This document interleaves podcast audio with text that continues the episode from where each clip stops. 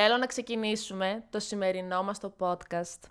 Εδώ με την Αναστασούλα. Εγώ είμαι. Ε, γιατί έχουμε μια επίτιμη καλεσμένη. Εγώ είμαι. Έχουμε μαζί μας την ψυχολόγο την Ελένη Σολταρίδου. Σωστά το είπα τώρα; Yeah. Σωστά. Ωραία, σωστά το είπα. Ε, γεια σου Ελένη. Γεια σας. Και θα μιλήσουμε για... Θα μιλήσουμε για φλερτ και σχέσεις και συγκεκριμένα για τα red flags που έχουν, που βλέπουμε στους άλλους ή που δεν βλέπουμε στους άλλους. Ε, όταν ξεκινάμε τη διαδικασία του φλερτ, ραντεβού κουλουπού κουλουπού και στην πορεία όταν έχουμε μπει σε σχέση με τον άλλον και υπάρχουν κάποια red flags τα οποία θα πρέπει να τα εντοπίσουμε. Μετά- για, για να βγούμε από αυτή τη Μετά σχέση. από αυτό το επεισόδιο θα κλείσουν σπίτια. Κλείσουν σπίτια. Θα είστε Όχι, εντάξει. και- καινούργιοι άνθρωποι θα βγείτε. Καινούργοι θα είστε σίγουρα. Καινούργοι θα είστε σίγουρα. Για κάθε αναπάντητη κλίση, Για κάθε διαβάστηκε. για κάθε η κλίση σας προωθείτε, Ας έστελνε. αχ, ας έστελνε. Αυτό είναι ένα ακόμη podcast του pink.gr. Ξεχωρίζουμε δύο αράδες παραπάνω, ρε παιδί μου. Τι Ναι. είναι λάθος και τι είναι σωστό. Δύο, δύο στιγμούλες. Να πούμε τα Δύο σίκα να- σίκα και τη σκάφη σκάφη. Δύο βλαμμένους, να μην πω το άλλο, να γλιτώσουμε, θα είναι κέρδος. Αλήθεια. Ωραίο αυτό. Ωραίο. Στο κρατήσουμε έτσι. Εγώ όμως έχω μία απορία. Η αλήθεια είναι ότι δεν τα βλέπουμε ή δεν θέλουμε να τα δούμε τελικά; Εγώ το ξέρω αυτό, να το πάω. Ε, να, να μας το απαντήσεις Όχι, φυσικά, ούτε καν. Εγώ έρχομαι εδώ για να ψυχολογήσω εσάς. Α, αλλού θα πάει το Θα επεισόδιο. κάνουμε group therapy. Τουρουρου. Εγώ πιστεύω το βλέπουμε, παιδιά. Δεν, δεν γίνεται να, να είμαστε τόσο. Θέλω να πω. Πώς συζητάμε με φίλες μας και τους λέμε άλλα πράγματα και τις λέμε Μαρία, αυτό δεν είναι σωστό. Δάφνη, αυτό δεν είναι σωστό. Άρα τα βλέπουμε. Απλά δεν εθελοτυφλούμε. Δεν θέλουμε να τα. Εθελοτυφλού. Έχει διαφορά το ότι τα αντ- αντιλαμβανόμαστε και αν δεν τα Ναι, αντιλαμβανόμαστε. Γιατί νομίζω ότι όταν είσαι ερωτευμένος, τον πρώτο καιρό δηλαδή, ε, δεν, δεν μπορείς να τα δεις καν, θα, θα το δικαιολογήσεις κάπως. Ούτως ή άλλως θα δικαιολογεί, νομίζω, είτε τον πρώτο καιρό είτε και μετά. Γιατί μπαίνει σε μια διαδικασία να θέλεις να στηρίξεις την επιλογή σου.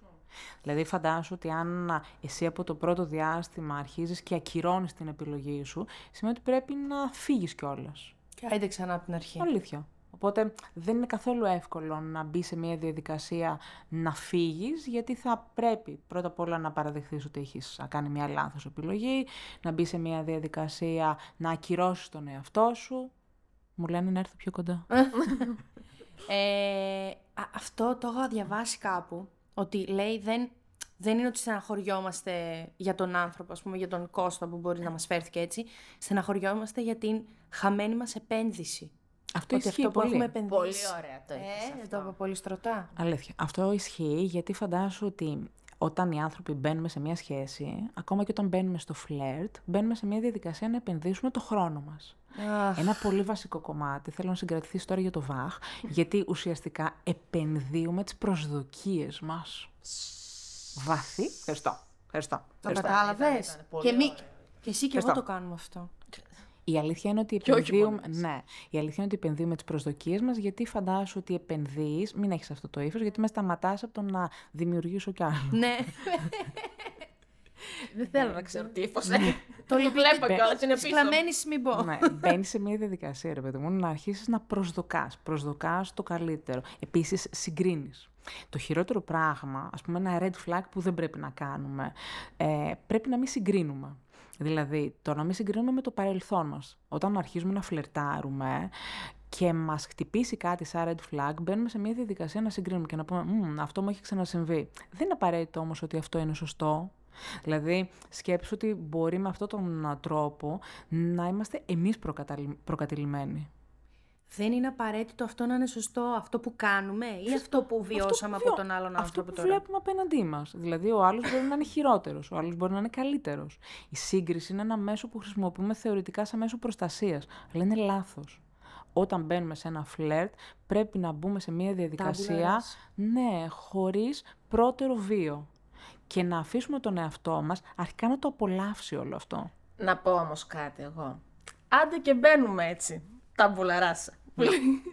Και Αν η ενός κατάληξη- πίνακας. Αν, η- αν η κατάληξη είναι πάντα η ίδια, παρόμοια, σημαίνει ότι έχω ένα επαναλαμβανόμενο μοτίβο. Τα λέω σωστά; Τα- Αλήθεια. Τα μιλάω καλά; Αλήθεια. Ε, Άρα εκεί δεν θα πρέπει να μπει στη διαδικασία όταν μπει στο φλερτ να κάνεις α, να αξιολόγηση. πει γιατί κυρά μου έχεις αυτές τις επιλογές. Αλήθεια. Τι εννοείς πιο πριν να την Ε, φυσικά. κάνω την αξιολόγηση; Δηλαδή, αφού να έχω πας στον μπει στο ψυχολόγο σου λέει. Όχι, εντάξει, όχι τέλος πω, ρε απαραίτητα παιδί μου, αυτό. ναι. Δηλαδή δεν έχουμε όλοι άνθρωποι ψυχολόγο, αλλά γιατί να το κάνεις αυτό κατά τη διάρκεια του φλερτ; Γιατί να είσαι σε μία μόνιμη άμυνα κατά τη διάρκεια του φλερτ; Α, Λύστο Κάν- μόνο σου και μετά. Κάντο άλλη στιγμή. Δηλαδή, εκείνη τη στιγμή που ο άλλος θα σε φλερτάρει ή που εσύ θα φλερτάρεις, θα μπει σε μια διαδικασία άμυνας ή θα προβάλλεις τα τραύματα που εσύ κουβαλάς ή που έχεις βιώσει στον άλλον, είναι λάθος. Γιατί εκείνη τη στιγμή πρώτα απ' όλα θα υπάρχει μια ανιδονία, το λέμε εμείς, δηλαδή. Ευχαριστώ. Ε, Ωραία, λέξη. ε, που σημαίνει ότι δεν θα αρχίσεις να απολαμβάνεις και δεν θα αφήσεις τον εαυτό σου ελεύθερο να απολαύσεις και επίσης θα είσαι τόσο προκατηλημένος που θα είσαι μόνιμα σε άμυνα. Άρα το πιο πιθανό είναι ότι ο άλλος θα αρχίσει να απομακρύνεται από σένα. Γιατί εσύ θα είσαι σαν να είσαι σε μια πολεμική σύραξη. Λάθος, όλο λάθος. Όταν θα αφήσεις τον εαυτό σου ελεύθερο να απολαύσει το φλερτ, τότε μπες στη διαδικασία να φλερτάρεις. Όχι γιατί πρέπει. Όχι γιατί υπάρχει ένας Γιατί κανόνας. θες, ε, Ακριβώς. Θες και εσύ να το κάνεις. Να... Θέλω να το απολαύσω, θέλω να το χαρώ, θέλω να, να είμαι εκεί, για αυτό που είμαι. Να κάνω μια ερώτηση. Είπες πριν. Και πολλές. Πολλές θα κάνω, ναι. Ναι. Ξεκινήσω με μια έτσι δικιά μου που μου ήρθε τώρα. Είπες για σύγκριση. Μμμ. Σύγκριση με, τους προηγου... με τις προηγούμενες ε, σχέσεις, Βιώματα. φλερτ, βιώματα, εν πάση περιπτώσει. Το τι έχουμε ακούσει, το τι συζητάμε με την Αναστασία, τι την ακούμε να λέει κάθε πρωί στο ραδιόφωνο. Τα βιώματά τα λέω της, αυτά. τις εμπειρίες της. Και εδώ πέρα τα λέει. Γενικά τα λέει. Δεν έχει πρόβλημα με το μοίρασμα. Ε, αν κάνουμε, αν συγκρίνουμε με τους άλλους, δηλαδή, Δεν κατάλαβα. Να μην... α, ε, Έχουμε κάποια πρότυπα από τους άλλους. Με τους, σχέση με, το- με τον αλωνών της σχέσης. Και βαδίσουμε βάσει αυτό. είμαστε ίδιοι. Ένα κιλό πορτοκάλια είναι το ίδιο με ένα κιλό καρφίτσες.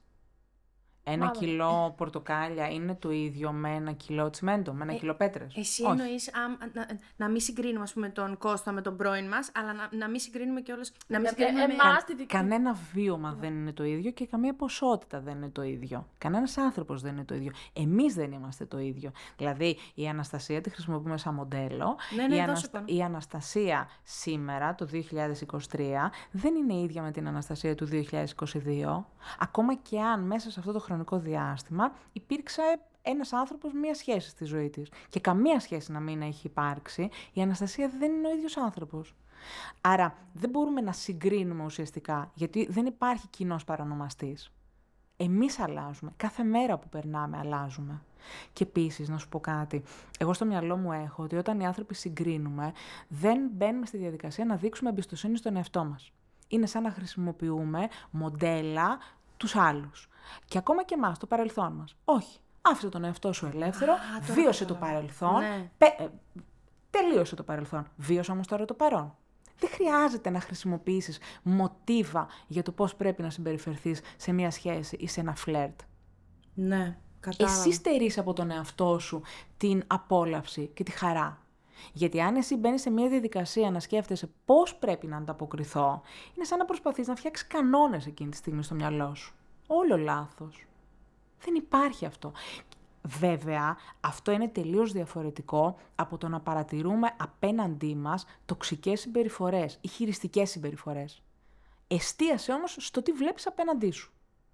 Πώς μπορείς να ξεχωρίσεις μια συμπεριφορά, Ναι, να ε, μια έχουμε χειριστική συμπεριφορά. Έχετε πολλές απορίες. ετοιμάσει Ναι, κάποιες εδώ, εδώ. ερωτήσεις. Το λέμε Να. με Να, το υποκείμενο είναι προ- ρήμα αντικείμενο. προ- Υπάρχει κάποια ξεκάθαρη συμπεριφορά ή κάτι στον τρόπο που μας μιλάει ο άλλος που δηλώνει φύγε από εδώ, φύγε μακριά. Και δηλώνει χειρισμό. Δεν ρε, μιλάμε τώρα. όμως τώρα έτσι, σε βρισκές, σε... Ναι, που είναι το εξόφθαλμο. Τώρα Ναι. να αρχίσει να σε βρίζει. λίγο σε πιο... Δηλαδή, εσύ θα πας σε ραντεβού Ναι. με κάποιον και θα ανεχτείς να σε βρίσει... Όχι, αυτός, Α, αυτό ρωτάω. Ότι Αυτό, να μην είναι τόσο εξόφθαλμα. κανείς δεν θα έρθει και θα σου red πει. flags. Αλήθεια. «Ε, αυτό. Ισχύει. Κα- Θα, θα μιλήσω με Υπάρχουν ένα όμως παράδειγμα που κάποια μου άλλα αρέσουν. στάντα. Ναι. Θα σου πω εγώ πρα- παράδειγμα πρόσφατο και δικό μου, δεν τρέπαμε να το πω. Μιλούσα με Γιατί έναν εγώ θα άνθρωπο. τραπώ νομίζω να Α, σχολιάσω εσύ. και να... Μιλούσα με έναν άνθρωπο και κάθε φορά που έστελνε κάτι που ήταν λίγο πιο. Shocking. Ε, όχι, θέλω να πω το Πικάντικο. αντίθετο. Όχι, όχι, αρνητικό. Εμ, Α, δηλαδή έγραφε. Τέλος, πα- τέλος πάντων. Ό,τι πεις. Κάθε φορά που έστειλε κάτι τέτοιο, εγώ έκανα ένα μικρό shutdown. Ωραία. Τέλος πάντων, το αναλύσαμε σε μια συζήτηση, το ψιλοαναλύσαμε και εκείνος ε, εκείνη τη στιγμή μου εξήγησε ότι. Του, του, του είπα ότι όταν στέλνεις τέτοιες εκφράσεις, εγώ δεν μπορώ να συνεχίσω να, να επικοινωνώ ή να φλερτάρω τέλος πάντων, γιατί νιώθω κάπως ότι τελειώνει η συζήτηση, ότι περισσεύω. Οπότε έχω και άλλα πράγματα να κάνω. Και... Αυτό το έχω και άλλα πράγματα να κάνω, θα μπορούσα να περισσεύσει τώρα. Δεν του το είπα. σε σένα το λέω. ναι, σε σένα το λέω. Και εκείνος με πάρα πολύ μεγάλη ευκολία και καλά έκανε. Μου λέει Να, αυτά είναι δικές σου άμυνες. Δεν ευθύνομαι εγώ για αυτά. Εγώ έχω μια δικιά μου προσωπικότητα και ένα τέτοιο που δεν θα αλλάξει όποιος και αν είναι απέναντί μου. Okay. Πρέπει να μάθεις να συνεχίσει, λέει, να ζεις χωρίς να κάνεις το παρελθόν. Και εκείνη τη στιγμή εγώ τα διάβαζα. Τώρα. Ναι, μιλούσαμε μια εβδομάδα. Τότε τα διαβάζω και είμαι σε φάση. Εκεί, ας πούμε, έκανα όντως shutdown γιατί προσπαθούσα να ξεχωρίσω. Όντως το κάνω. Αν το κάνω, είναι η θέση του εκείνη τη στιγμή και η στιγμή να μου το πει, ή μου το λέει γιατί προσπαθεί να, καθο... να, με... να είναι κάτι είναι, να είναι, ένιωσα πολύ χειραγώ. Ναι, εκείνη τη στιγμή ένιωσα ότι. Δεν είναι απαραίτητο γιατί ότι εκείνη με τη στιγμή. προδικάζει να νιώσω έτσι; Δεν είναι απαραίτητο ότι εκείνη τη στιγμή είχε μια χειριστική συμπεριφορά. Αλλά σίγουρα εγώ θα σου έλεγα ότι αυτός ο άνθρωπος ήταν προκατηλημένος και πιθανώς προέβαλε σε εσένα και στην επικοινωνία σας διάφορα πράγματα που τον ενοχλούσαν. Αντικειμενικά το τέλος... προβολή. Ναι, αντικειμενικά το τέλος πάντων, εάν το ακούσει κάποιος, μπαίνει στη διαδικασία να σκεφτεί ότι, OK, okay, μάλλον θέλει να κλείσει τη συζήτηση. Αλλά αυτό, εμείς ψυχολόγοι το ονομάζουμε αυτόματη σκέψη και μετάφραση, που σημαίνει ότι είναι κάτι αυτόματο. Εμένα... Αυτό είναι λάθος όταν το κάνουμε. Όχι απαραίτητα. Απλά ο καθένας μας θα πρέπει να δεχθεί ότι έχει και μια διαφορετική μετάφραση. Διαφορετικά θα ορίσεις εσύ το τέλος πάντων. Δηλαδή, εσύ μπορεί να το μεταφράσεις το τέλος πάντων ότι. Έχει θυμώσει. Okay, έχει θυμώσει ναι. μαζί μου. Θέλει να κλείσει τη ναι, συζήτηση. Ναι, ήταν... Εγώ μπορεί να το μεταφράσω ότι βαριέται. Ε, Κάποιος άλλος μπορεί να το μεταφράσει ότι. OK, okay, να αλλάξουμε θέμα συζήτησης. Σιγά, δεν έγινε και κάτι. Ναι. Η μετάφραση έχει να κάνει με τα βιώματά μας, με τα τραύματά μας, με την ιστορία μας, με το παρελθόν μας. Οπότε πιθανώς και εκείνος και εσύ εκείνη τη στιγμή μπαίνατε σε μια διαδικασία να αμύνεστε. Κανένας από τους δυο σας δεν απολάμβανε τη συζήτηση. Αυτό ένιωσα. Εγώ εκείνη τη στιγμή σκεφτόμουν ότι wow, αυτό escalated very quickly, ότι ναι. μα πώς φτάσαμε εκεί. Και γι' αυτό όταν μίλησα με τη Δάφνη, έκανα αυτή την ερώτηση, να σε ρωτήσουμε για το χειρισμό ή για το red flag, γιατί πολλές φορές πάνω στη συζήτηση, από κοριτσοπαρέα συζήτηση, ε, μου λέει η Δάφνη ιστορίες, λέει οι άλλοι ιστορίες, προσπαθώ να σκεφτώ. Αυτό τώρα που της είπε, ρε φίλε, ήταν χειριστικό; Και αν ναι, γιατί ήταν χειριστικό, μήπως ήταν απλά η αλήθεια του; Ξέρω εγώ και δεν το είπε επειδή προσπάθησε να χειριστεί τη Δάφνη. Επίσης, δεν χειρίζονται όλοι οι άνθρωποι. Δηλαδή, νομίζω ότι αυτό είναι και μια δική μας προκατάληψη και ένας δικός μας φόβος. Ε, αντικειμενικά. Φόβος, ναι, έτσι ναι, αντι, αντικειμενικά, αν το σκεφτείτε, επειδή ακούμε γύρω μας τα χειρότερα, τα πάνδυνα, είμαστε πάρα, πάρα πολύ προκατηλημένοι ότι όταν θα πάμε σε ένα ραντεβού θα, θα μας συμβούν τα χειρότερα. Κανένας δεν πηγαίνει σε ένα ραντεβού πλέον σκεπτόμενος θα βρω το κελεπούρι της ζωής μου, ναι, θα περάσω τέλεια. τα χειρότερα όμως. Δηλαδή ακόμα και αν δεν είναι... Πόσο δίκιο έχεις αυτό που είπε όμως, ε; Συγκλονιστικό. Ναι, όχι, συμφωνώ. Ναι, ναι, αλλά ε, έχουν δει τα μάτια μας και έχουν δει. Ε, ε, από συμπεριφορές λες gaslighting, mansplaining και τέτοια. Α, ναι. Εντάξει, γιατί οι πιο, χειρο... οι πιο χειρότερες, οι, πιο... οι, οι άλλες συμπεριφορές είναι εννοείται Αλήθεια. Αλλά επειδή συμβαίνουν τα χειρότερα, δεν σημαίνει ότι θα τα βιώσουμε κι εμείς. Δηλαδή, ε, η ίδια λογική φαντάζομαι ότι είναι αφού έπεσε το αεροπλάνο στις Άλπεις, δεν θυμάμαι πότε είχε γίνει ναι, το... Ναι, ναι. Ε, αεροπορικό δυστύχημα με, τις, με τη Lufthansa, θα πρέπει εμείς να αποφεύγουμε να ταξιδεύουμε με αεροπλάνο; Κυρίως πάνω από τις Άλπες. Κυρίως πάνω από τις άλλε. Μόνο ε, Θεσσαλονίκη Αθήνα. Επειδή κάποιος χτύπησε με το ποδήλατο, πρέπει να μην πάρουμε ποδήλατο. Αυτό είναι μία ε, γενίκευση, μια υπεργενίκευση και μια καταστροφοποίηση. Δηλαδή, δεν μπορούμε να μπαίνουμε σε μια διαδικασία να τα ισοπεδώνουμε όλα. Οι άνθρωποι συχνά γινόμαστε ισοπεδωτικοί. Προφανέστατα αυτό είναι και μια άμυνά μας. Γιατί φοβόμαστε ότι θα πληγωθούμε, φοβόμαστε ότι θα μας τύχουν τα χειρότερα. Μπορεί να συμβαίνουν και τα χειρότερα. Αλλά εάν πας σε ένα ραντεβού στη λογική, θα συναντήσω το χειρότερο. Θα είναι. Θα με χειριστεί. Θα με χειριστεί, θα είναι τοξικό. Θα μιλάει για τη μαμά του, θα μιλάει για την πρώην του, ε, θα μιλάει για τα λεφτά, θα, α, θα, πληρώσουμε, θα πληρώσω εγώ για εκείνον, ε, δεν θα απολαύσουμε, ε, δεν θα περάσω καλά. Δεν θα καταλήξεις μου πει- πουθενά. Προφανέστατα, θα θέλει μόνο το κορμί Θα μου είναι για παντρεμένος ένα... τελικά. Αλήθεια. όχι, όχι. θα μου κρύψει ότι είναι παντρεμένος και ότι έχει παιδί ε, Α, και been θα there. θέλει μόνο το κορμί μου. Ναι. Ε, όλο λάθος. Οκ, εν πάση περιπτώσει, ας το δούμε αν συμβαίνει. Εμφανίζεσαι στο ραντεβού έξι. Καλησπέρα. ε, καλησπέρα, Αναστασία. Δώσ' μου Αρέσει την εδώ. ταυτότητα. Είσαι και ο γρήγορος. Δηλαδή, δώσ' μου την ταυτότητά σου, δώσ' μου τα τηλέφωνα ε, Πω, της άμεσης πω. ανάγκης να δω ποιους παίρνεις τηλέφωνο. Θέλω να ψάξω τις φωτογραφίες στο κινητό σου Ταυτότητα, τώρα. ναι, και να δω και τις κρυφές επικοινωνίες σου στο Viber. Το τώρα. κάνουμε όμως αυτά, τα σκεφτόμαστε. Εντάξει, όχι σε αυτό το βαθμό, αλλά τα σκεφτόμαστε. Άρα είναι, αυτά είναι, είναι ένα κομμάτι άμυνας. Είναι άμυνες. Ναι, επίσης είναι άμυνες. προκαταλήψεις. Δηλαδή, προκαταλήψεις. μου είναι πάρα πολύ συχνό στο γραφείο όταν μιλάω με μια θεραπευόμενη μου και μπαίνουμε σε μια διαδικασία να παραδεχθεί ότι έχει θέματα στη σχέση της και συζητάμε για το εάν θα πρέπει να χωρίσει και μου λέει τους προβληματισμούς της. Ένας κυρίαρχος προβληματισμός είναι Ναι, έλα, ρε Σιλένα, δεν βλέπεις τι υπάρχει εκεί έξω. Ε, ναι. Τι δεν Το υπάρχει. καταλαβαίνω απόλυτα. Αλήθεια. Και τι υπάρχει και τι δεν υπάρχει. Ναι, και εκεί της λέω, ναι, οκ, αλλά δεν μπορούμε να λειτουργούμε μόνιμα με το τι υπάρχει. Δεν μπορούμε να συντηρούμε μια κακή σχέση από το φόβο μας ότι αυτό το οποίο θα υπάρχει εκεί έξω είναι το χειρότερο. Γιατί με αυτόν τον τρόπο, είχα γράψει ένα quote, το οποίο μου αρέσει πάρα πολύ, δεν μπορούμε να αφήνουμε τα όρια των ανοχών μας να αγγίζουν τα όρια των αντοχών μας. Ωραίο αυτό, πολύ βαθύ, μ' άρεσε. Είμαι και με την Νίκο, κόψ το αυτό μετά να μας το στείλεις, να το έχουμε, να το θυμόμαστε. Βγάλε το φωτογραφία. πω, πω. Αλήθεια. Είναι Α, σημαντικό. οκ. αυτό. Ναι, γιατί εκεί θα μπεις σε μια διαδικασία να λες Εκεί έξω υπάρχουν τα χειρότερα. Άρα ας ανεχτώ και αυτό. Εκεί έξω υπάρχουν τα ακόμα χειρότερα. Έχει βιώσει η Δάφνη τα χειρότερα. Η Αναστασία το τι έχει βιώσει, ε, φυσικά. Εμείς να σου- Αλήθεια. Άρα, εγώ δεν πρέπει να χωρίσω. Μα γιατί να μην χωρίσω άμα δεν είμαι ευχαριστημένη και δεν είμαι ευτυχισμένη; Αυτό προκαλεί ανιδονία. Αυτό προκαλεί χαμηλή Και αυτό αυτοπεποίθηση. ισχύει και στο φλερ. Δεν αφήνουμε καταστάσεις γιατί. Δεν αφήνουμε καταστάσεις. Τελεία. Δεν ξέρω γιατί το κάνουμε. Δεν αφήνουμε καταστάσεις να εξελιχθούν, φοβόμαστε να τις εξελίξουμε και φοβόμαστε συχνά τον ίδιο μας τον εαυτό. Ναι, υπάρχουν τα χειρότερα έξω, αλλά είναι στο χέρι μας να μπούμε σε μια διαδικασία να κρίνουμε, να αξιολογήσουμε. Ναι, μην είναι πολύ αργά όταν μπούμε σε αυτή τη διαδικασία. Είναι χειρότερο κατάλαβα. να παραμείνεις. Μην είναι και και για επίσης, ποιον; γιατί, Αν αφού είναι έχουμε ερωτευτεί ήδη. Μα είναι στο φλ- είσαι στο φλερτ. Δηλαδή, επειδή φοβάσαι το χειρότερο, δεν θα αφήσει τον εαυτό σου να φλερτάρει ή να ερωτευτεί. Και επίσης, καλύτερα να μπεις στη διαδικασία να φλερτάρεις, να ερωτευτείς και μετά, αν κρίνεις ότι αυτός ο άνθρωπος είναι ο χειρότερος, τότε θα πρέπει να φύγεις, φυσικά. Ναι, αλλά είναι πιο δύσκολο να φύγεις μετά. Αυτό. Θα σε βοηθήσω εγώ. και εγώ, Ρωτήσω εσύ και βλέπουμε. κι εγώ είμαι εδώ. Ωραία. Ορίστε, ξέρουμε την Ελένη τώρα. Δεν Dream μας team. Θα ερωτευτώ Ναι, σήμερα. Έλενα, δεν μπορώ, Ελένη. Τι έγινε μετά; Λοιπόν, ε, πώς μπορούμε να ξεχωρίσουμε μια χειριστική συνθήκη στο φλερτ; Άρα, έστω ότι έχουμε ως δεδομένο ότι κάτι συμβαίνει. μοιράσου τις εμπειρίες σου. Έχουμε ως δεδομένο ότι συμβαίνει μια. χει- Δηλαδή, έχουμε αντιληφθεί πλήρως πλέον ότι δεν είναι αντι... μια η αλήθεια του, μια υποκειμενική αλήθεια. Τι είναι η χειριστική Και συμπεριφορά. είναι μια χειριστική. συ- Εγώ αισθάνομαι ότι χειριστική... χειρίζομαι, με χειρίζονται όταν προσπαθούν Να με να, αλλάξουν. να πρώτα. υποτιμ- υποτιμήσουν κάπως αυτό που λέω ή αυτό που εκφράζω, ε, Αυτό είναι προβάλλοντας... gaslighting. Ναι, είναι, έχει και πολλά ονόματα τώρα Γιατί αυτό. ουσιαστικά μπαίνει σε μια διαδικασία ο άλλος να κρίνει και να αμφισβητήσει τη λογική σου ή την αντίληψή σου. Ναι.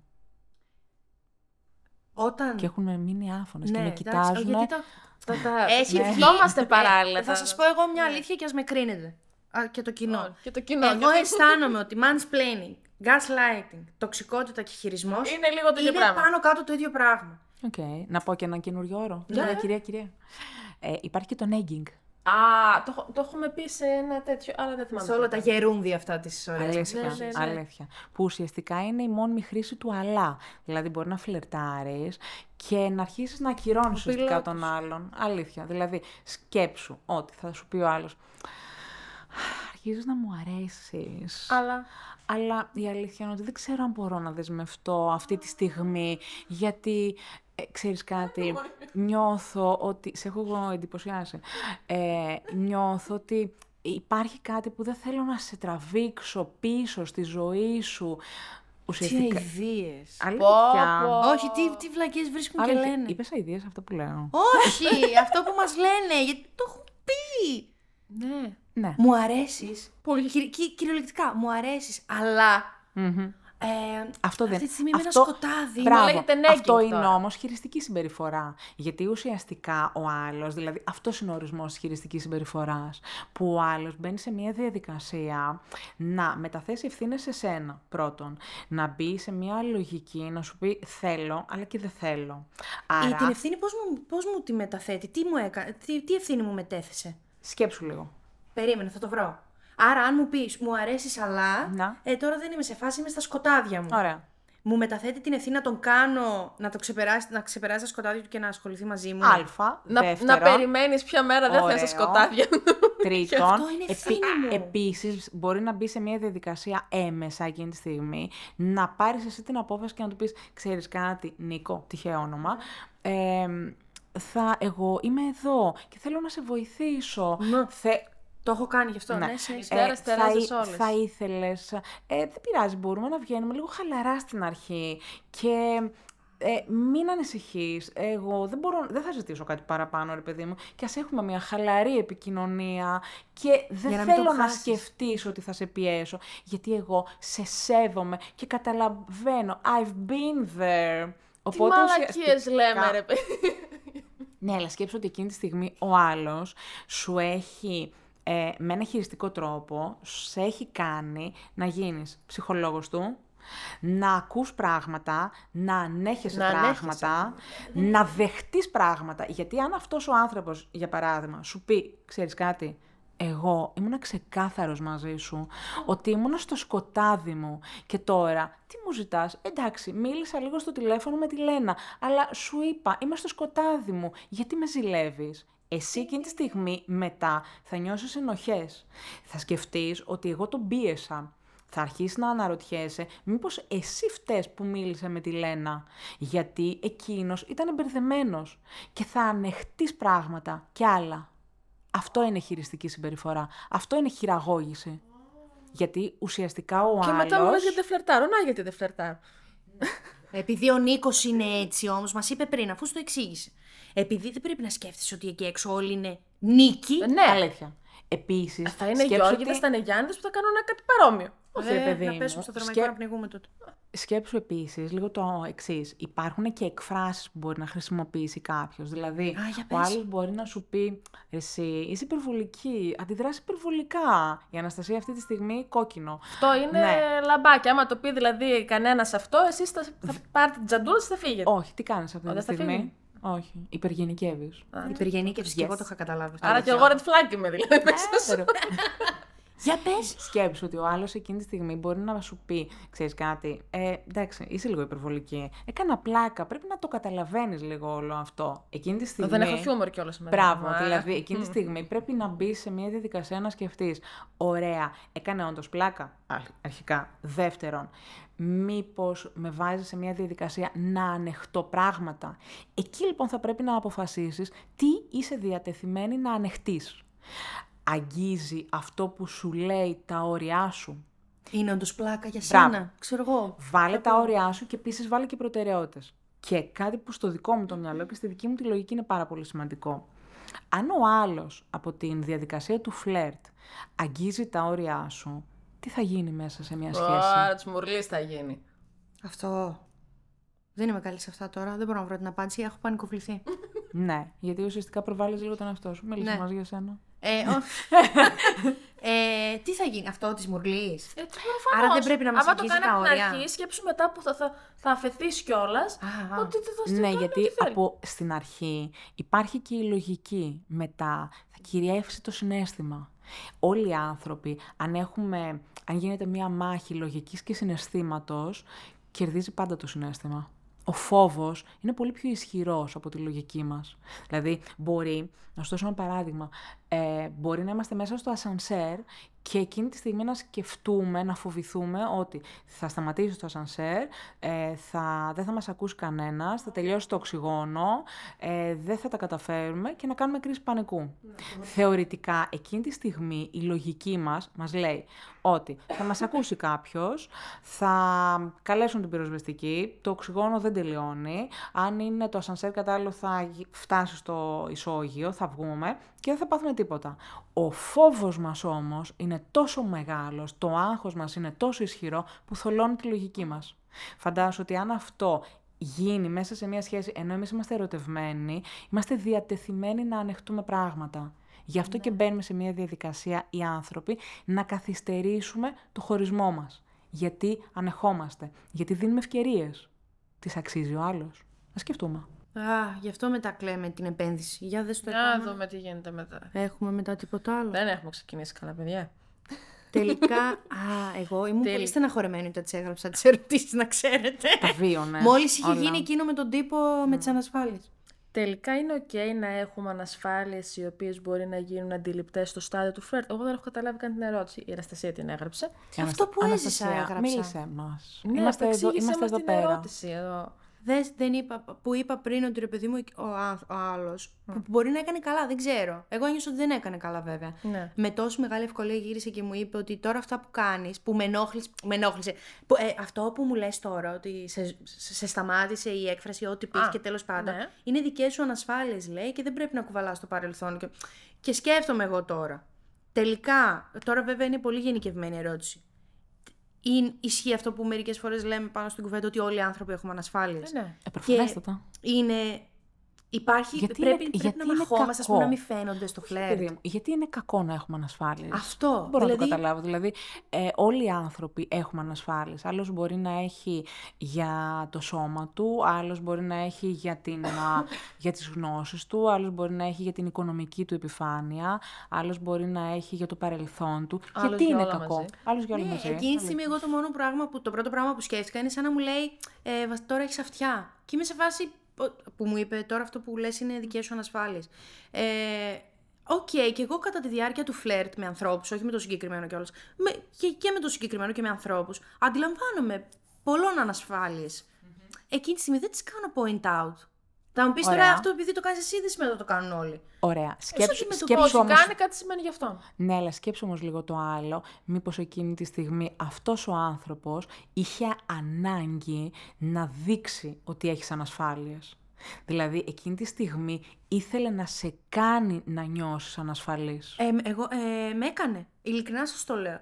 Το λέω με τέτοια σιγουριά και συγγνώμη που επιμένω στο συγκεκριμένο παράδειγμα, απλά επειδή είναι το πιο πρόσφατο Εάν τώρα. μας ακούς, να ξέρεις ότι σε έχουμε καταλάβει. Ε, δηλαδή για το Θεό. ε, είναι το πιο πρόσφατο, αλλά εκείνη τη στιγμή εγώ ένιωσα, γιατί θυμάμαι, μιλούσα με μια φίλη μου και λέει μια.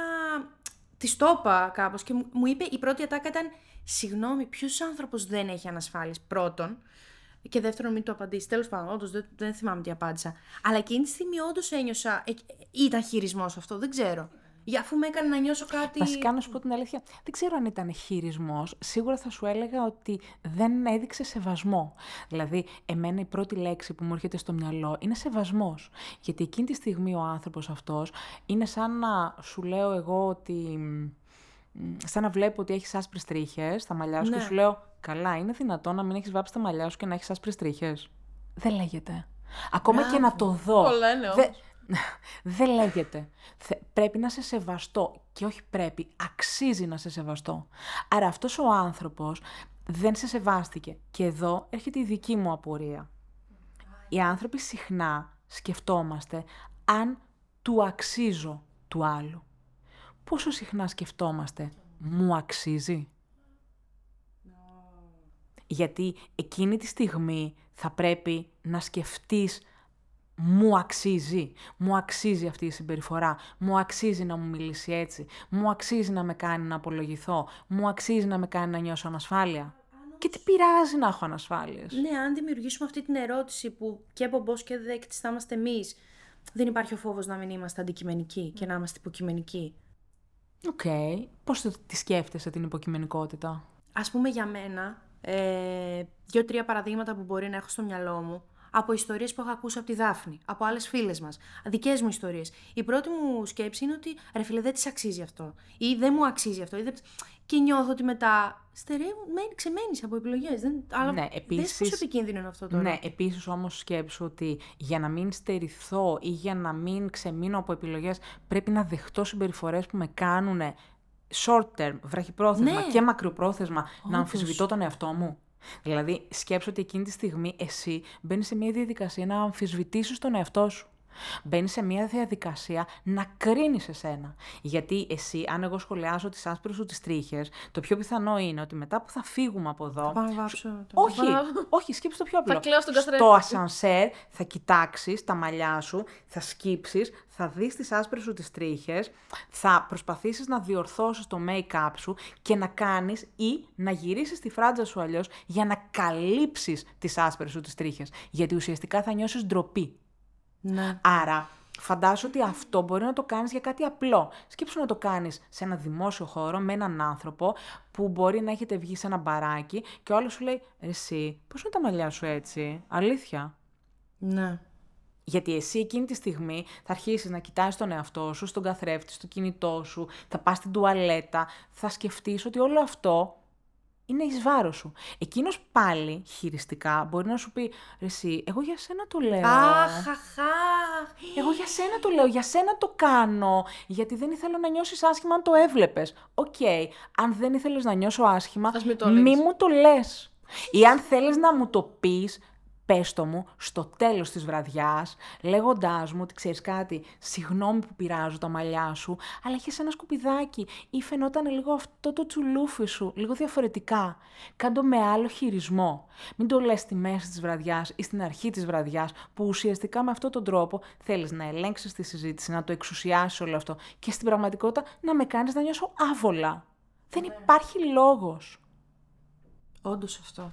Και φαντάσου τώρα πόσα τέτοια παραδείγματα σ- στο πεδίο του φλερτ, στο πλαίσιο του φλερτ, που εκείνη τη στιγμή μπορεί να κοντοστέκεται και κάποιος και κάποια και να βλέπει το μήνυμα και να λέει τώρα αυτό γιατί να, γιατί να υπόθηκε; Εσύ το έχεις το μυαλό σου τόσο πολύ ότι είναι με μηνύματα αυτό το φλερτ; Και από κοντά, συγγνώμη, φαντάσου. Μα σκέψου όμως Ναι. ότι οι άνθρωποι γενικά φλερτάρουμε στα μηνύματα. Δηλαδή πλέον είναι τόσο γρήγορη και η ζωή μας, τα social media, δηλαδή το φλερτ είναι το άμεσο. Οπότε σκέψου επίσης κάτι άλλο. Εάν ο άλλος ε, μπαίνει σε μια διαδικασία να χρησιμοποιεί αυτή τη συμπεριφορά μέσα από ένα μήνυμα, Σκέψου πώς θα είναι τι στην θα γίνει από καθημερινότητά κοντά. του, πώς θα είναι από κοντά; Αυτό, δηλαδή, εγώ το έχω στο μυαλό μου ότι η λέξη είναι πολύ πιο εύκολο να παρεξηγηθούν από ένα μήνυμα. Οπότε λες. Αλήθεια. Ναι, γιατί βλέπεις Ναι. τον άλλον την έκφραση Ε, που μήπως έχει. δεν το είπε με αυτό τον τόνο, μήπως Ναι. δεν το είπε με αυτό το χρώμα, μήπως αν βγούμε για καφέ και μου το έλεγε, ας πούμε, αχ, δες τώρα, τώρα είσαι αμυντική, τώρα κάνεις άμεση. Ωραία. Ε, και, να ήταν αλλιώς. και έχω απορία.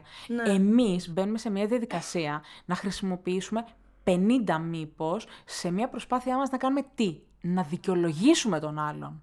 Ο άλλος πόσο χρόνο αφιέρωσε για να δικαιολογήσει μια δική μας συμπεριφορά; Αμέ, το πέταξε στη μάπα. Δηλαδή, Έχεις άμυνα. εκείνος μπαίνει σε μια διαδικασία και μου το προβάλλει όλο αυτό, μου το συζητάει όλο αυτό. Αλλά δεν με ξέρει για να μου πει κάτι τόσο βαθύ. Δεν με ξέρει για να μπει σε μια διαδικασία να με κρίνει έτσι.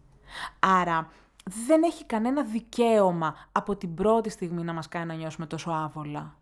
Γιατί το να πεις στον άλλον ότι ξέρεις κάτι, έχεις ανασφάλειες, είναι αρκετά σοκαριστικό. Γιατί οι ανασφάλειες, οκ, είναι κάτι δικό μας και κανένας δεν ξέρει τι προκάλεσε τις ανασφάλειές μας. Υπάρχει άνθρωπος ο οποίος μπορεί να είναι ασφα... ανασφαλής γιατί βίωσε κακοποίηση. Υπάρχει άνθρωπος ο οποίος μπορεί να είναι ανασφαλής γιατί βίωσε μια τραυματική συμπεριφορά στο παρελθόν. Ποιος το ξέρει; Και να το λες έτσι. Αλήθεια. Τώρα, σαν παράδειγμα. Ναι. Δηλαδή, ας σεβαστούμε λίγο και τον άλλον. Και εν πάση περιπτώσει, εάν δεν θέλεις, γεια σου. Άντε, συχτήρι. Γεια σου. Ε, Αυτό ένιωθε την ανάγκη απλώς να το. Ναι, αλλά και εγώ νιώθω την ανάγκη να με σε υπερασπιστώ. στείλω στο διάβολο. ναι, να με υπερασπιστώ. Να με Και- υπερασπιστώ, πολύ ναι, σημαντικό Να με αυτό. υπερασπιστώ. Και επίσης, αυτό που μου αρέσει πάρα πολύ να σκέφτομαι είναι ότι η μέρα έχει 24 ώρες, η εβδομάδα έχει 168. Πόσες από τις 168 μας ώρες μπορεί να τις αφιερώσουμε σε ανθρώπους που μας κάνουν να αμφισβητούμε τον εαυτό μας και τη σκέψη μας; Ω, Πολύ βαθύ τώρα και αυτό πάλι. Ευχαριστώ, Αναστασία. Πες κι άλλα. Πολύ βαθύ. Και εκα- 168 ώρες η εβδομάδα και δεν βρίσκει ένα λεπτό να στείλει ένα μήνυμα; Αλήθεια επίσης. Ghosting. Τι τρομερό. Δηλαδή, πόσες φορές δεν έχουμε αμφισβητήσει τον εαυτό μας ή δεν έχουμε κοιτάξει το κινητό μας. Κοιτάζοντας. Ωραία. Και είναι η Τι- Δάφνη και δεν τι είναι ο ώρα Κώστας. του έχω στείλει; Μμμ, μάλιστα. Τέλεια. 4 και 45. Ωραία. Πέντε και, λεπτά τι, να ω- και, σκεφτείτε τι, το- ω- και τι ώρα είναι, 7. Δηλαδή 2 ώρες και 15 λεπτά δεν έχει βρει λίγο χρόνο. 8 η ώρα. Ξανακοιτάζω εγώ το κινητό μου και ταυτόχρονα κοιτάζω και ελέγχω σε όλα τα social media ή στα applications αν έχει μπει. έχει, αλήθεια, είναι ενεργός. Έχεις συνδεθεί στο Viber. Σε μένα γιατί δεν έστειλε; Έχεις συνδεθεί σε όλα τα υπόλοιπα. Σε μένα γιατί δεν μου απάντησε; Ghosting. Από τις χειρότερες μορφές εξολεκτικής ηλεκτρικής βίας. Γιατί ουσιαστικά ο άλλος δείχνει με αυτόν τον τρόπο ότι δεν είναι προτεραιότητά μας και μας κάνει να αμφισβητούμε τον εαυτό μας. Ναι. Αυτό τώρα δεν γίνεται. Εννοείται δεν γίνεται ούτε να το προβλέψεις. Κακά τα ψέματα. Δεν προβλέπονται αυτά. Δεν προβλέπονται αυτά. Το αντιμετωπίζεις, υποθέτω, με τα τετριμένα που ξέρουμε όλοι. Ότι δεν δίνει σημασία, σκέφτεσαι ότι. Ναι. Να σου πω κάτι, εγώ διαφωνώ με Ή αυτό. μπορείς να το κάνεις να το ξεπροστιάσει. Εγώ διαφωνώ με αυτό. Α, δηλαδή, για πες. θεωρώ ότι Ωραίος το το πιο σημαντικό πες, κομμάτι είναι το κομμάτι της επικοινωνίας. Δηλαδή, αν από την αρχή εμείς μπαίνουμε σε μια διαδικασία να μην επικοινωνήσουμε ε, το συνέστημα που μας προκαλεί ο άλλος, ουσιαστικά είναι σαν να του παραχωρούμε μεγαλύτερο δικαίωμα για να συνεχίσει να το κάνει αυτό. Ε, θα σε πει μετά τρελή. Α, αλήθεια, αυτό δεν είναι χειριστική συμπεριφορά. Δηλαδή, είσαι τρελή, είσαι προβολική. Παιδιά. Καλά είναι δυνατόν να έχεις ε, παρατηρήσει πότε συνδέθηκα και πότε όχι. Η απάντηση είναι ναι, το έχω παρατηρήσει. Γιατί ουσιαστικά με αυτόν τον τρόπο με κάνεις να νιώθω ότι δεν είμαι προτεραιότητά σου. Και αν δεν είμαι, that's okay. Αλλά έχει το θάρρος να μου το πεις και να μου το μοιραστείς. Παλιό Μη τσούτσα. με κάνεις να πιστεύω, η εκπομπή είναι ακατάλληλη για ανήλικους.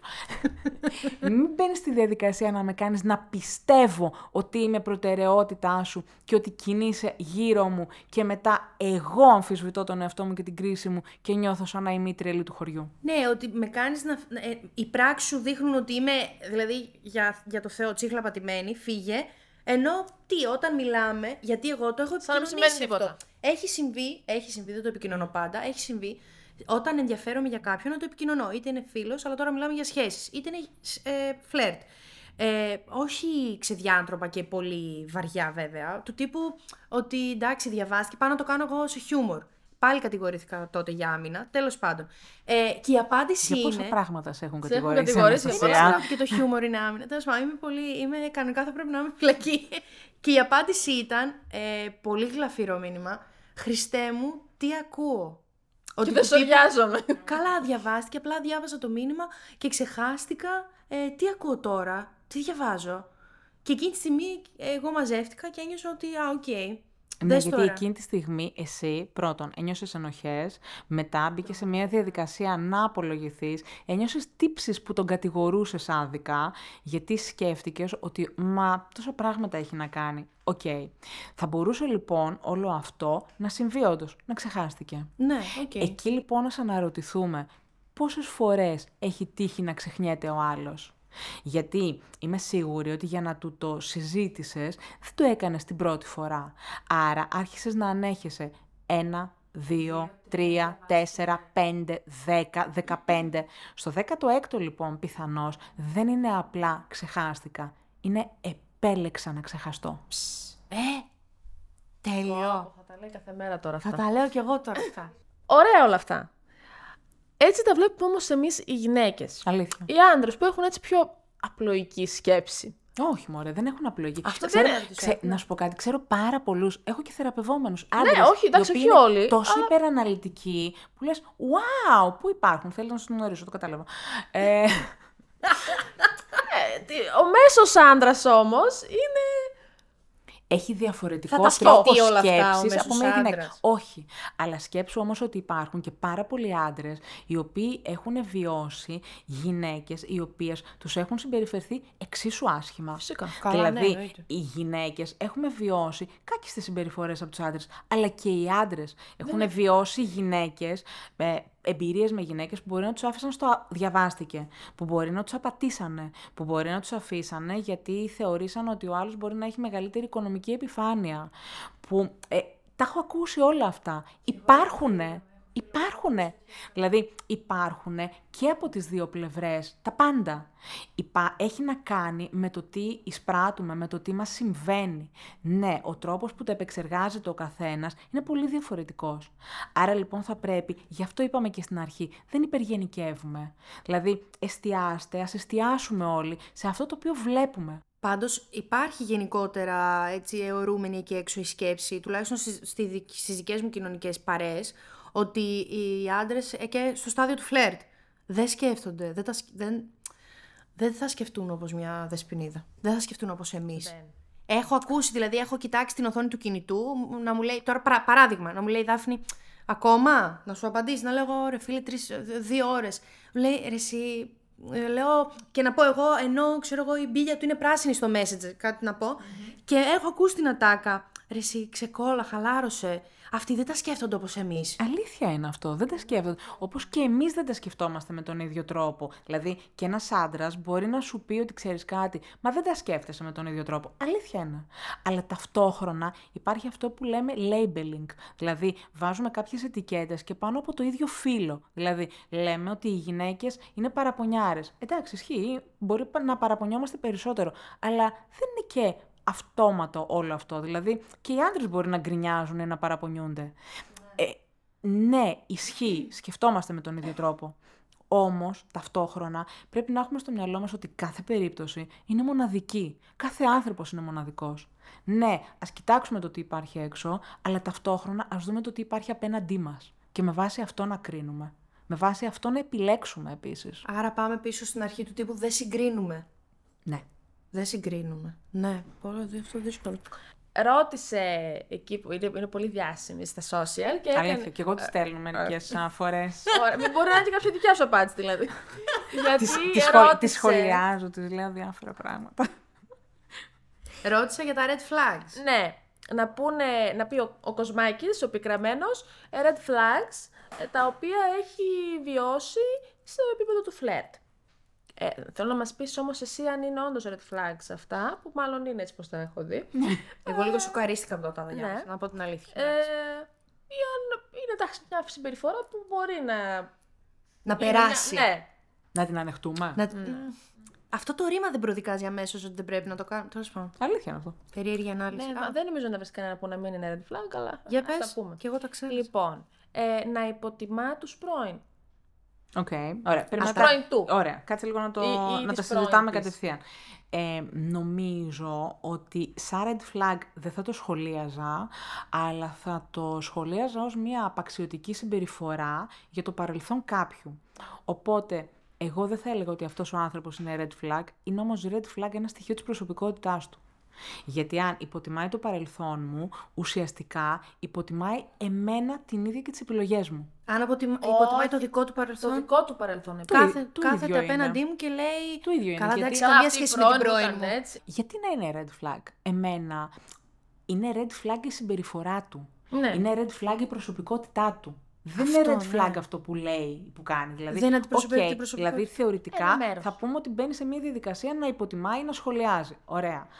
Άρα, για μένα είναι red flag ο ίδιος. Γιατί ουσιαστικά δείχνει έναν άνθρωπο ο οποίος κακοχαρακτηρίζει, δεν σέβεται το παρελθόν του, αν σχολιάζει τους δικούς μου τους πρώην, ε, μπαίνει σε μια διαδικασία να υποτιμήσει και να σχολιάσει εμένα. Νιώθω λοιπόν ότι είναι ένας άνθρωπος ο οποίος απαξιώνει, δεν σέβεται, κακοχαρακτηρίζει, άρα αυτόματα θα έμπαινα σε μια διαδικασία να σκεφτώ ότι το ίδιο μπορεί να κάνει και με μένα. Άρα, red flag είναι ο ίδιος. Είναι στοιχείο της προσωπικότητάς του. Είναι ένας άνθρωπος ο οποίος δεν σέβεται. Ναι, ωραίο. Ε, άρα φαντάζομαι ότι κάτι αντίστοιχο είναι και όταν υποτιμά τη δουλειά σου. Πολλοί μας το είπαν αυτό, σαν παράδειγμα. Ναι, ok. Okay. Αν υποτιμάει τη δουλειά μου, δεν είναι σαν να υποτιμάει ένα κομμάτι μου. Ναι. ναι. Με ατάκες του τύπου, ό,τι και να περνάς εσύ, εγώ περνάω κάτι χειρότερο. Ωραία. Λοιπόν, πρόσεξε λίγο. Αυτό μπορεί κάποιος να σκεφτεί ότι το υποτιμάει, έτσι. Εγώ όμως έχω να δώσω μια άλλη οπτική. Oh. Τι; Ότι είναι ανασφαλής και ότι έχει ανάγκη, ούτε καν ότι ζηλεύει, έχει ανάγκη να ανεβάσει τον εαυτό του για να νιώσει καλύτερα. Να είναι στο επίκεντρο, αλλά με άλλον τρόπο. Ναι, ρε παιδί μου, δηλαδή κάποιος μπορεί να φλερτάρει με την Αναστασία, η οποία είναι η celebrity της πρωινής ζώνης του Βέλγου. αυτά, Βασίλη, αυτά δεν, είναι όλα θέλουμε, αυτά. δεν θέλουμε να, να νιώσει άσχημα, αλλά τέλος πάντων. Ε, οπότε κάποιος μπορεί να φλερτάρει μαζί της. Και να του πει η Αναστασία ότι ξέρεις κάτι, πω, πω ε, ξύπνησα κάθε μέρα, ξυπνάω από τις 6 γιατί πρέπει να προετοιμαστώ, λίγο να δουλέψω με τον εαυτό μου, με τη σκέψη μου. Ε, και εκείνος λέει: ε, Εντάξει, ρε, εσύ, Αναστασία, το καταλαβαίνω όλο αυτό που κάνεις, αλλά οκ, και εγώ ξυπνάω κάθε μέρα στις 6 και οδηγώ μέχρι ε, την άλλη άκρη της πόλης για να πάω στη δουλειά μου. Μεθ, εκεί πέρα. Ε, και μπαίνω σε μια διαδικασία και γυρίζω στις α, 5 η ώρα και εσύ πόσο τυχερή είσαι, έχεις σκεφτεί, δηλαδή ε, στις α, 10 η ώρα, 11-12 τελειώνεις, οκ, όλα αυτά. Μπορεί να έχει δίκιο, μπορεί να τελειώνεις στις α, 11 ή στις 12, αλλά αυτό δεν σημαίνει ότι έχει δικαίωμα να λειτουργήσει έτσι, γιατί εκείνος μπορεί να νιώθει άβολα με τη δουλειά σου ή με την αναγνωρισιμότητά σου, και να προσπαθήσει να ανεβάσει τον εαυτό του κατεβάζοντας εσένα. Δηλαδή, ποιος έχει δικαίωμα για να ψηλώσει εκείνος να κατεβάσει εμάς; Τι ωραία διαφοροποίηση. Έχει δίκιο, αλλά δεν έχει δικαίωμα. Φυσικά. Και Τρομερό, σκέψου- έτσι. σκέψου- Σκέψου λίγο αυτό, δηλαδή για να ψηλώσει εκείνος κατεβάζει εμάς. Όχι. Αυτό Αλήθεια. είναι όλο λάθος. Επίσης, αυτό που είναι πάρα πολύ σημαντικό είναι να σκεφτούμε ότι οι άνθρωποι γενικότερα είναι λάθος να κρίνουμε, π.χ. ότι κάποιος θα μας υποτιμήσει, μόνο με μία συμπεριφορά. Δηλαδή κάποιος μπορεί να το κάνει αυτό στην Αναστασία, αλλά μετά να συνεχίσει λέγοντας Παρ' όλα αυτά όμως, ρε εσύ, Αναστασία, καταλαβαίνω ότι η δουλειά σας με τον Βασίλη είναι πάρα πολύ δύσκολη. Γιατί είστε live συνέχεια, ε, πέντε μέρες, α, καθημερινές α, και έρχεστε αντιμέτωποι με διάφορα πράγματα κτλ. κτλ και να συνεχίσει. Αυτός ο άνθρωπος δεν έχει την ίδια πρόθεση με τον προηγούμενο, ο οποίος θα ψηλώσει εκείνος για να ρίξει την Αναστασία. Γιατί αυτός μπαίνει σε μια διαδικασία συζήτησης. Άρα πρέπει για να μπορέσουμε να κρίνουμε κάποιον, να θεωρήσουμε αν μας υποτιμάει ή όχι, να έχουμε μια συνολική εικόνα. Ας μην εστιάζουμε επιλεκτικά δηλαδή. Ναι, κατάλαβα.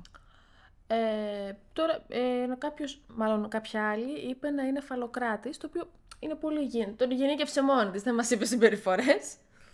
Ε, Και γενικότερα εγώ είμαι πολύ κατά του labeling. Δηλαδή είναι πιο σημαντικό να μπορέσουμε να βλέπουμε τη συμπεριφορά του άλλου ε, για να μπορέσουμε να τον κρίνουμε. Δηλαδή πολλές φορές ξέρετε, ε, ακόμα και στο γραφείο συζητάμε και λέμε ότι ε, πρέ- είναι καλό να κρίνουμε. Είναι, είναι καλό να κάνουμε αυτοκριτική. Δεν σου αρέσει η αυτοκριτική, ρε εσύ, Αναστασία; Εγώ λίγο, λίγο την απολαμβάνω, ναι. Ωραία, Μ' λάθος. αρέσει να σκέφτομαι. Λάθος. Let me overthink this, ποιος, το μας το λέει αλήθεια, κιόλας. let me overthink. Για ποιο, ποιος λέει ότι η αυτοκριτική είναι ωραίο πράγμα; Από την άποψη ότι.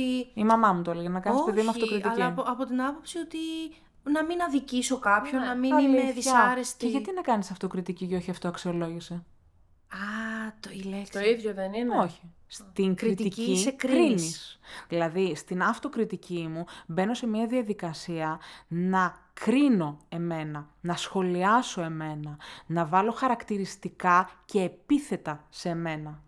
Εάν θέλεις να κάνεις κάτι, να αξιολογήσεις, όχι να κρίνεις. Που σημαίνει να μπει σε μια διαδικασία, πρέπει να τις δείτε πώς με κοιτάζουν αυτή τη στιγμή. Νομίζω να, θα μας δουν. Αλήθεια. να αξιολογήσουν συμπεριφορές, πράγματα, καταστάσεις πιο flat, χωρίς να μας συνοδεύουν τα επίθετα. Γιατί σε μια κακή μας περίοδο, σε μια σκοτεινή μας περίοδο που μπορεί να χωρίσαμε, που μπορεί να πονάμε, που μπορεί να έχουμε ανασφάλεια, μας είναι πιο εύκολο στον εγκέφαλό μας να ανακαλέσει όλους αυτούς τους χαρακτηρισμούς και να πούμε Εντάξει, εσύ που είσαι αγχώδης και κολλάς σε όλους τους πρώην σου, εντάξει, τι, κάντο, κάντο και αυτό, στείλε, στείλε μήνυμα, άντε πάλι. Γιατί να το κάνεις αυτό; Είναι λάθος. Εάν επιλέξεις, στείλε. Εάν επιλέξεις, κάντο, χωρίς κριτική, χωρίς επιθετικούς προσδιορισμούς. Δεν χρειάζεται να υποτιμήσεις κι άλλο τον εαυτό σου. Αξιολόγηση, ναι. Κριτική, όχι. Είναι λάθος αυτό που μας λέγανε. Επίσης, να έχετε πάντα στο μυαλό σας και μας όλοι, ότι κάποια πράγματα συναισθηματικά, κάποιες καταστάσεις έχουν πολύ μεγάλη απήχηση μέσα στον εγκέφαλό μας. Είχα κάνει μια ομιλία σε μια ε, εταιρεία στο Πανεπιστήμιο, δεν θυμάμαι, που τους, ε, μιλούσαμε για την απόρριψη. Και τους έλεγα ότι σε μια έρευνα που είχαμε αναφέρει, είχε δείξει ότι η απήχηση της απόρριψης στον εγκέφαλο είναι ίδια με την απήχηση του σωματικού πόνου. Ρε φίλε, ναι, πώς γίνεται αυτό Είναι τόσο απίστευτο. πολύ; Είναι απίστευτο. Και έχω πέσει και σε γκρεμό, δηλαδή όντως είναι. Είναι το απίστευτο. ίδιο. είναι, τραγι... είναι τρομερό αυτό το πράγμα. Είναι απίστευτο. Άρα, ε, ας δώσουμε λίγο μεγαλύτερη βαρύτητα σε μικρά πράγματα τα οποία κάνουμε ή μας συμβαίνουν και ας, δου- ας το δούμε λίγο πιο μακροπρόθεσμα. Επίσης, εντάξει, μιλάω μόνο εγώ, δεν πειράζει, καλά. Ε, πάνω κάτω Να- τα έχεις περίπτωση. Ε, επίσης, Αυτά τα επόμενα. αυτό που θέλω να έχουμε όλοι στο μυαλό μας είναι το εξής. Οι άνθρωποι συχνά σκεφτόμαστε, οκ, αν είναι ένα πένθος θα πενθήσω τώρα. Ε, ή εντάξει θα το διαχειριστώ τώρα. Δεν συμβαίνει πάντα αυτό. Δηλαδή, μία κακή περίοδος ή ένα αρνητικό γεγονός, ένα αρνητικό σύμβαμα, δεν συμβαίνει ότι θα, μας, θα γίνει τη στιγμή που εμείς θα το περιμένουμε. Δεν είναι τυχαίο που οι άνθρωποι βιώνουμε την κόποση ή πανικό ή άγχος όταν είμαστε διακοπές. Γιατί ουσιαστικά εκείνη τη στιγμή μειώνονται οι άμυνές μας. Στην καταιγίδα μέσα οι άνθρωποι σηκώνουμε τα μανίκια. Γι' αυτό είμαστε στο peak Φυσικά, τότε, ναι. διαχειριζόμαστε τον εαυτό μας και λέμε survival mode. Πρέπει να επιβιώσουμε. Ναι, αλλά δεν θα, σε- δεν θα μας συμβεί τότε το τραύμα, δεν θα ενεργοποιηθεί τότε. Δεν θα ενεργοποιηθεί τότε το άγχος μας. Τότε θα είναι survival mode. Ο στόχος μας είναι να επιβιώσουμε. Ναι. Θα ενεργοποιηθούν όλα αυτά μετά, σε δεύτερο χρόνο. Όταν, θα Όταν πέσουν, ηρεμήσουν. Φυσικά. Οι ρυθμοί. Για- ακριβώς. Γι' αυτό και βλέπουμε πολύ συχνά ότι κουβαλάμε τα τραύματά μας και σε μια επόμενη σχέση, σε ένα επόμενο φλερτ, εμείς μπαίνουμε στη διαδικασία να ανακαλέσουμε το παρελθόν. Γιατί στην πράξη έχει λειτουργήσει τραυματικά, τότε ήταν σαν να το παγώσαμε όλο και μετά εμείς μπαίνουμε σε μια διαδικασία να το ανακαλέσουμε. Γιατί είμαστε πιο χαλαροί. Λέμε, «Ε, σιγά, τι θα γίνει. Ναι. Τότε όμως είναι που μας βγαίνει. Α, να το πάμε τώρα προ... στις σχέσεις μέσα.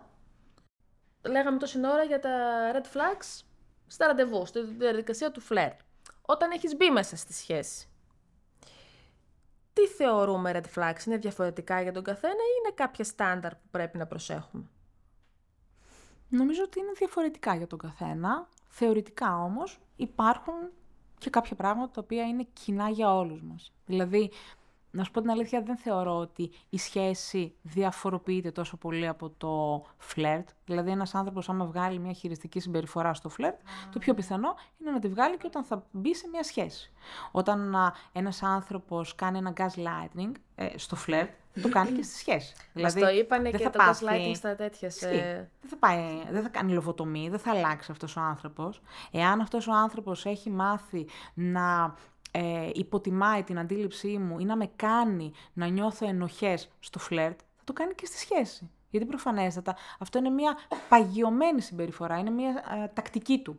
Αυτό τώρα, για να μην το ξεχάσω, Ναι. λες τώρα, δεν θα κάνει λοβοτομή.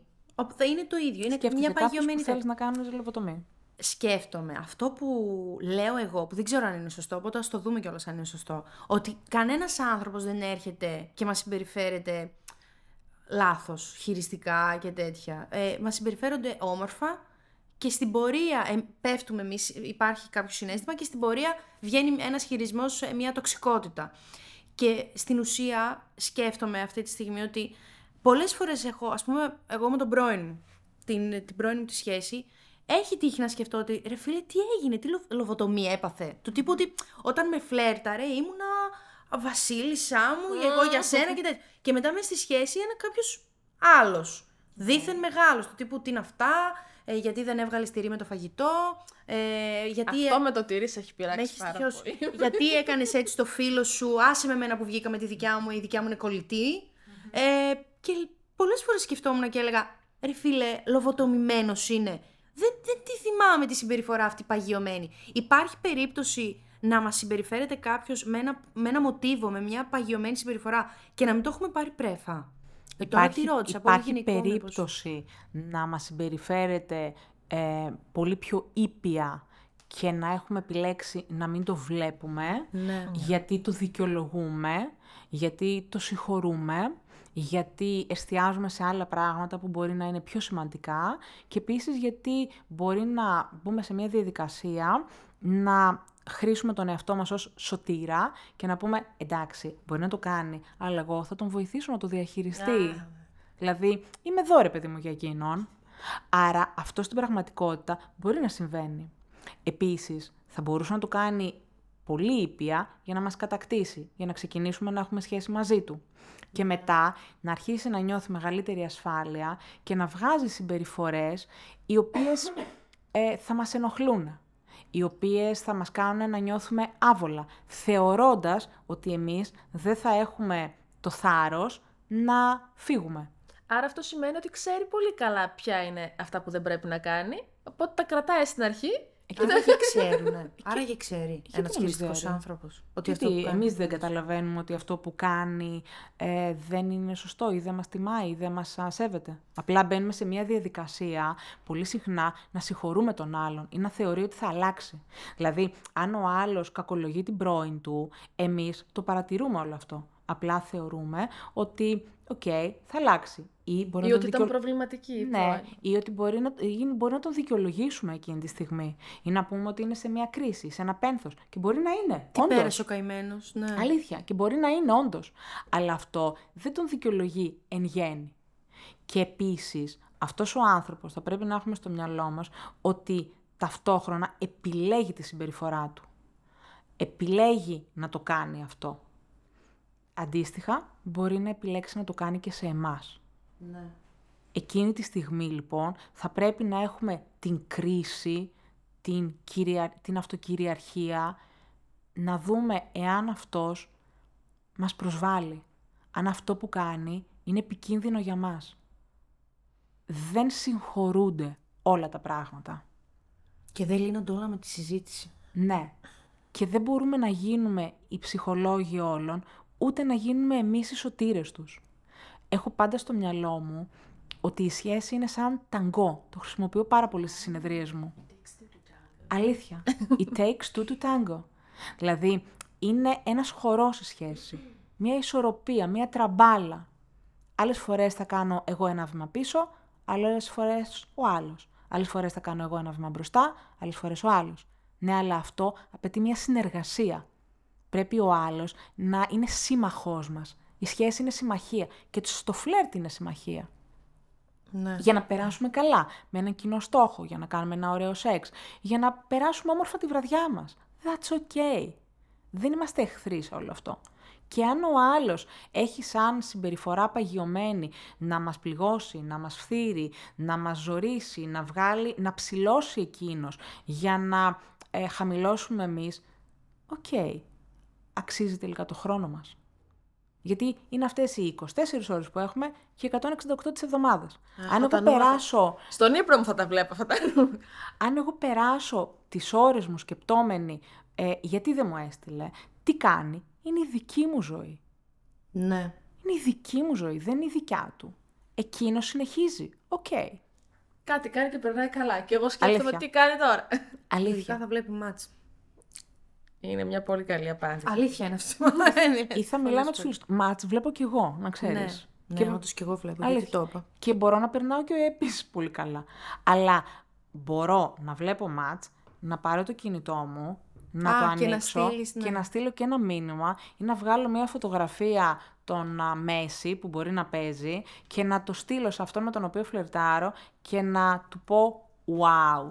Και να βγάλω και μια φωτογραφία το ποτήρι κρασί που πίνω και να του πω ένα πόσο θα ήθελα να ήμασταν μαζί; Πόσο απλό. Δεν το Δηλαδή- κάνει Θα ποτέ την κανείς. παίρνω τηλέφωνο όταν δεν ξέρω τι να απαντήσω. Είμαι- Είμαι πάρα πολύ καλή σε αυτό. Κάνω, Όντως, τρο... αυτό κάνω τρομερό problem solving. ε, δηλαδή, η ζωή είναι απλή. Οι διαχειρίσεις είναι απλές. Εμείς μπαίνουμε σε μια διαδικασία να τα κάνουμε πιο σύνθετα. Δηλαδή, οκ, μπορούμε να κάνουμε multitasking. Δεν είναι κακό. Δηλαδή, μπορώ να απαντήσω σε έναν θεραπευόμενό μου που μου έστειλε ε, ένα θέμα που θα ήθελε μία άμεση συμβουλή, να μαγειρεύω εκείνη τη στιγμή και να μιλάω στα παιδιά μου που μπορεί να γυρίσει να μου πει κάτι «Μαμά, είναι οκ να το κάνω αυτό» και να πω ένα ναι. Εντάξει, δεν είμαι ο Einstein για να το κάνω. Είναι επιλογή μου όμως να το κάνω. Επιλέγω να μιλήσω στον Άσο ή στον Μάριο που είναι η γη μου, επιλέγω εκείνη τη στιγμή να ανακατέψω το φαγητό στην κατσαρόλα και επιλέγω να απαντήσω ένα μήνυμα στην Αναστασία που μπορεί να μου έχει στείλει ένα, κάτι στο κινητό μου. Δεν είναι πυρηνική φυσική, είναι επιλογή.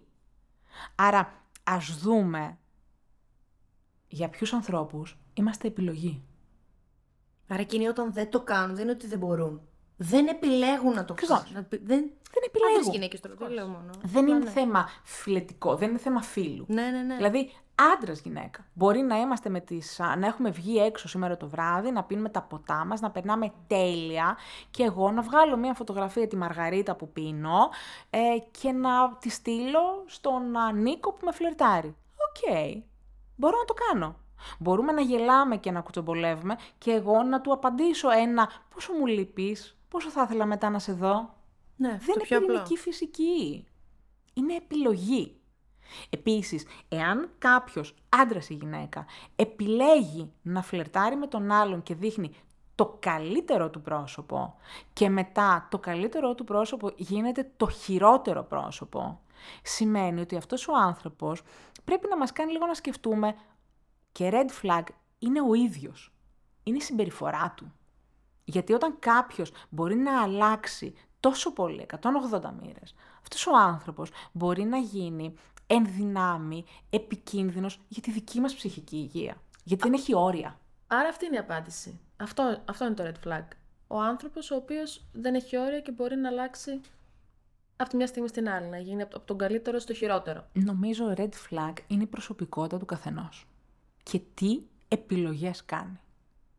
Σωστό αυτό. Πού επιλέγουμε να δαπανίσουμε το χρόνο μας, σε ποιους ανθρώπους επιλέγουμε να τον αφιερώσουμε, τι επιλέγουμε να κάνουμε. Γιατί οι άνθρωποι μπορούμε να επιλέξουμε να κάνουμε πολλά πράγματα και μπορούμε να δικαιολογήσουμε και πολλά πράγματα. Ναι. Η ζωή είναι απλή. Οι επιλογές μας μπορούν να είναι απλές και σύνθετες ταυτόχρονα. That's okay. Αλλά ας παραδεχθούμε. Είναι επιλογή μας. Δεν είναι καθόλου κακό να ξεκαθαρίσουμε στον άλλον ότι ξέρεις κάτι, επιλογή μου είναι απλά να περάσω καλά. Δεν θέλω να έχεις προσδοκίες, δεν θέλω να έχω προσδοκίες, θέλω να περάσουμε καλά, χαλαρά. Πόσο τίμιο, πόσο ηθικό, πόσο ωραίο. Φέρνει ερώτηση εκατομμυρίου τώρα αυτό που είπες. Γιατί πολλές φορές έχω βρεθεί σε συζήτηση και έχω ακούσει από νεράιδες κυρίως ότι καλά ε, ε, καθίσαμε στο πρώτο ραντεβού και γύρισε και μου είπε δεν θέλει σχέση. Δηλαδή πόσο χειριστικό αυτό. Πού το ξέρει ότι δεν θέλει αφού τώρα με γνωρίζει. Μπορεί αν με γνωρίσει να θέλει. Αυτό τι είναι; Θέλω να πω, είναι υπαρκτό Όχι, αυτό; Φυσικά είναι υπαρκτό. Και είναι τόσο μεγάλο λάθος από την νεράιδα, όπως λες, από την κοπέλα, γιατί εκείνη τη στιγμή ουσιαστικά ε, τον κρίνει τον άλλον. Δεν τον αξιολογεί, τον κρίνει. Και οκ, μπορεί ο άλλος να μην θέλει σχέση, παιδιά. Και επίσης, εγώ θα κάνω την άλλη ερώτηση του ενός εκατομμυρίου. Πώς ξέρεις ότι εσύ θέλεις σχέση με αυτόν τον άνθρωπο; Μόλις κάθισες μαζί του στο πρώτο ραντεβού. Δηλαδή, κάθισες και έχεις πάρει ένα ποτό. Πώς ξέρεις ότι εσύ θέλεις με αυτόν τον άνθρωπο να κάνει σχέση; Μπορεί να θέλει απλά πάρα πολύ σχέση και να νομίζει ότι ναι. θέλει. Πώς, αξ... πώς θέλεις, πώς γνωρίζεις ότι αυτός ο άνθρωπος αξίζει το χρόνο σου; Είναι θέμα του εγώ μας, είναι θέμα του εγωισμού μας. Ορισμένες φορές έχουμε ανάγκη να νιώσουμε ότι ο άλλος θα ήθελε να κάνει σχέση μαζί μας και εμείς θα έχουμε τη δυνατότητα να τον απορρίψουμε ή να μείνουμε σε σχέση μαζί του. Θα την επιλογή. Οκέι, okay. εντάξει. Ξέρεις αν θέλει ο άλλος, αν, αν αξίζει. Και τι πειράζει να μην θέλει σχέση τι πειράζει να περάσετε απλά καλά, δηλαδή να φάτε 10 φαγητά, να πιείτε 10 ποτά, ε, να περάσετε χαλαρά ένα-δύο μήνες, that's okay. Δηλαδή, ε, είναι τόσα πολλά πράγματα που μπορούμε να δούμε και να συζητήσουμε, γιατί έχει να κάνει και με δικά μας στοιχεία προσωπικότητας. Σωστό αυτό. Δεν γίνεται μόνο δηλαδή, άλλος. είναι θέματα red flags του άλλου. Είναι και red flags δικά μας τα red flags ουσιαστικά είναι και δικά μας και δικά τους. Και δεν μπορούμε να κρίνουμε μόνο τα red flags με βάση τους άλλους. Για να μπορέσουμε να μπούμε ωραία, άνετα, σε ένα φλερτ ή σε μία σχέση, νομίζω ότι το πιο σημαντικό κομμάτι είναι να αναζητήσουμε λίγο και τα δικά μας red flag. Όχι μόνο για τον άλλον, αλλά Πώς για μπορούμε εμάς. να το εντοπίσουμε. Νομίζω να μας παρατηρήσουμε. Δηλαδή, είναι τόσο ωραίο εργαλείο η παρατήρηση, είναι τόσο ωραίο εργαλείο να ακούμε. Δηλαδή, αν εγώ ακούω την Αναστασία, είναι τόσο ωραίο εργαλείο, γιατί ακούγοντάς την, θα μπω σε μια διαδικασία να με αξιολογήσω. Οι άνθρωποι πάρα πολύ συχνά στην επικοινωνία μιλάμε απλά για να μιλήσουμε. Μμμ, πόσο Δεν, ακου- συχνά, ναι. δεν ακούμε. Δηλαδή, ναι, μίλησε, αλλά πρώτα άκουσε. Άφησε τον εαυτό σου να ακούσει. Επίσης πάρα πολύ σημαντικό. Άφησε τον εαυτό σου να ακούσει. Χαλάρωσε και άκουσε. Απόλαυσε το όλο αυτό. Αλλά παίρνα καλά και δες και τα δικά σου πραγματικά τα red flags. Γιατί ορισμένες φορές οι άνθρωποι βιαζόμαστε από τις δικές μας ανασφάλειες. Δηλαδή, πόσες φορές δεν έχουμε ακούσει τους εαυτούς μας να σχολιάζουμε την ηλικία μας, α, ε, το θέλω μας για παιδιά, το φόβο μας, για την υπογονιμότητα, για τη μοναξιά, για την εγκατάλειψη, τα τραύματά Εγώ. μας. και, και να λέμε, Ωχ, Παναγία μου, πρέπει να βρω κάποιον, οπωσδήποτε να κάνω μια σχέση. Γιατί Τελειώνει ο ο χρόνος χρόνος. περνάει. Ο χρόνος περνάει, πρέπει να κάνω κάποια στιγμή ένα παιδί. Εντάξει. Αλλά εάν σκεφτούμε έτσι, ουσιαστικά εγκλωβίζουμε τον εαυτό μας μέσα στους ίδιους μας τους φόβους. Εμείς εγκλωβιζόμαστε μέσα στις σκέψεις μας. Ποτέ δεν μπορώ να ξεχάσω αυτό που κάποια στιγμή είχα διαβάσει ότι ο χειρότερός μας εχθρός είναι μέσα στο κεφάλι μας. Είναι οι σκέψεις μας. Όντως αυτό. Και αυτή είναι η αλήθεια. Εμείς είμαστε ο χειρότερος μας εχθρός. Και που πολύ συχνά μπορεί να βγει και στη σχέση και στο φλερτ. Εννοείται αυτό, έτσι. Μα βγει προφανέστατα. σίγουρα στη Όπως σχέση θα τουλάχιστον. βγει και στον άλλον, έτσι θα βγει και σε εμάς. Δηλαδή, ο άλλος θα κουβαλήσει τα δικά του red flag, εμείς θα κουβαλήσουμε τα δικά μας. Θα κάνουμε ένα red flag ωραίο. Αλήθεια. Αλήθεια. Το καραϊσκάκι φλέγεται. ναι, δηλαδή, πραγματικά. πραγματικά. Πω, πω. Κόκκινο παντού. Άρα, ας απολαύσουμε και ας δουλέψουμε λίγο με τον εαυτό μας. Είναι τόσο ωραίο. Όχι απαραίτητα ψυχοθεραπεία, ούτε καν. Ας δουλέψουμε λίγο με τον εαυτό μας. Υπάρχουν... Αυτό να το ακούτε και οι άντρες. Ναι, όλοι. Και δηλαδή, τα γόρια. Για τα γόρια. τρυφερά, να βρείτε ένα θεραπευτή, βιβλία, podcast. ναι, παιδιά, Κάντε να κάτι. κάνεις. Σας ακούστε αυτό το επεισόδιο για το Θεό. Αλήθεια, αλήθεια. Σε ευχαριστούμε πάρα πάρα πολύ. Εγώ σας ευχαριστώ. Ήταν πολλά και σπουδαία αυτά που συζητήσαμε σήμερα. Ήταν πραγματικά βοηθητικά και επιφυλασσόμαθα και για επόμενα. Το λέω εγώ τώρα μόνο. Μου. Τι μ' άρεσε. Θα κάνουμε λίγη ψυχανάλυση Έχει, εγώ. έχει, τον, έχει τον έλεγχο... Δωρεάν σε- ψυχανάλυση προσφέρουμε εδώ πέρα. Αλήθεια, έχει τον έλεγχο σε αυτή τη σχέση. Εντάξει. Και εσείς πάλι δεν στέλνετε παρόλα αυτά. Στείλτε ρε! Στείλτε κάτι. Στο στείλτε ρε! Bye. Για να μην χάνετε κανένα επεισόδιο, ακολουθήστε μας στο Spotify, στα Apple και Google Podcasts.